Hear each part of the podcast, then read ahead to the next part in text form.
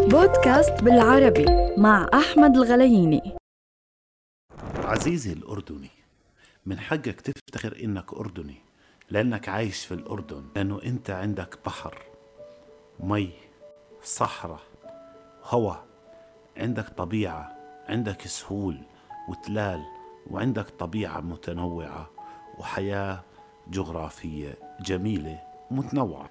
لكن من حقك كمان تتأسف إنك عايش في الأردن لأنه في الأردن هاي الأماكن بنقصها خدمات وبنقصها دراسة وبنقصها تسويق وبنقصها إعادة تأهيل وبنقصها أشياء كتير حتى تصير أماكن سياحية الكل يلجأ إلها. وكمان محتاجة دولة فيها رجال حقيقيين يدعموا الشباب ويدعموا مشاريعهم وابتكاراتهم وأفكارهم الريادية حتى وإن كانت بسيطة. نعطي مثال، في عام 2018 مجموعة من الشباب في مدينة السلط كانوا قاعدين بلا شغل وكانوا عبارة عن أشغال بسيطة وناس مستهلكة وغير منتجة.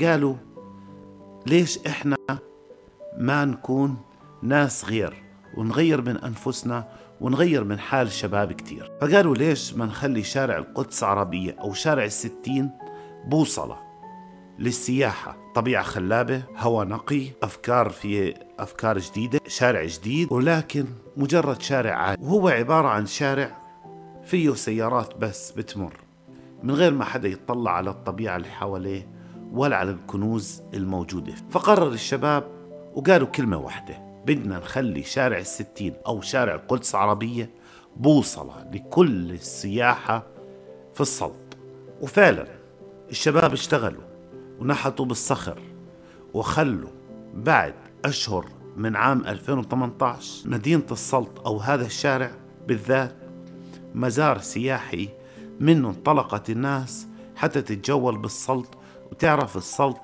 وتعرف وين أجمل الأماكن في مدينة السلط وكان بوصلة لتنطلق منه مشاريع سياحية وشبابية ذات أفكار ريادية وخلاقة.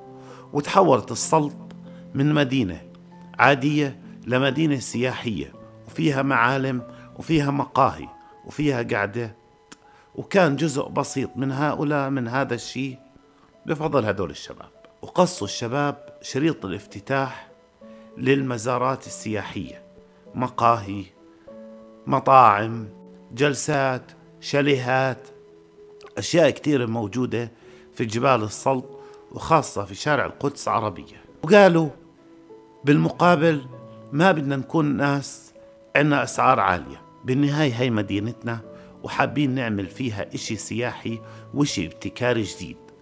فعملوا على تكون الأسعار بسيطة ورخيصة والجلسات هادئة ولطيفة وآمنة وما في حدا بيزعج حدا والكل مبسوط وكانوا يجوا الناس كانوا يجوا الناس من عمان سياح أجانب من دول الخليج من الوطن العربي وانشهر بشكل كبير مشروع شباب اسمه كوخ الجبل.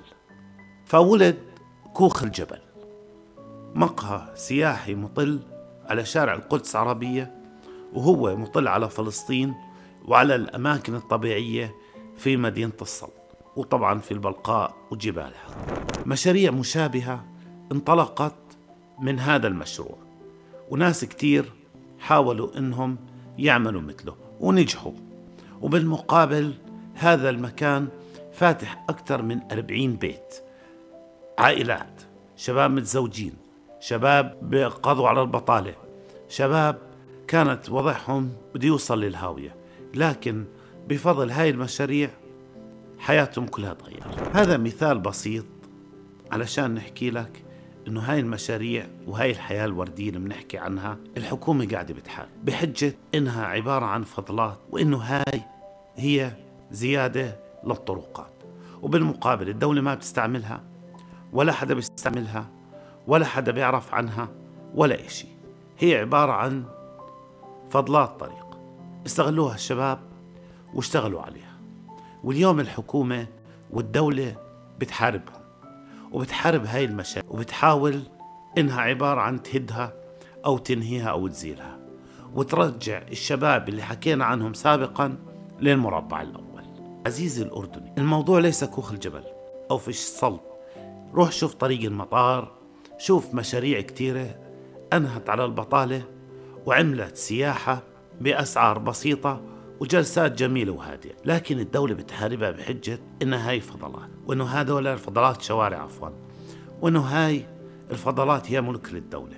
ورغم إنها ما بتستغلها فقط بتخليها مجرد عبارة عن مناطق خالية. عزيزي الأردني من حقك تفتخر بالأردن لأنه فيها تنوع وفيها شيء جميل وفيها ابتكارات وفيها أرض صلبة للمشاريع الريادية. من حقك تفتخر إنك أردني. لأنه الأردن حلوة بس للأسف بس للأسف بعض رجالها بشعين. وبالنهاية لا تنسوا الاشتراك على منصاتنا Google Podcasts Spotify وأنغامي.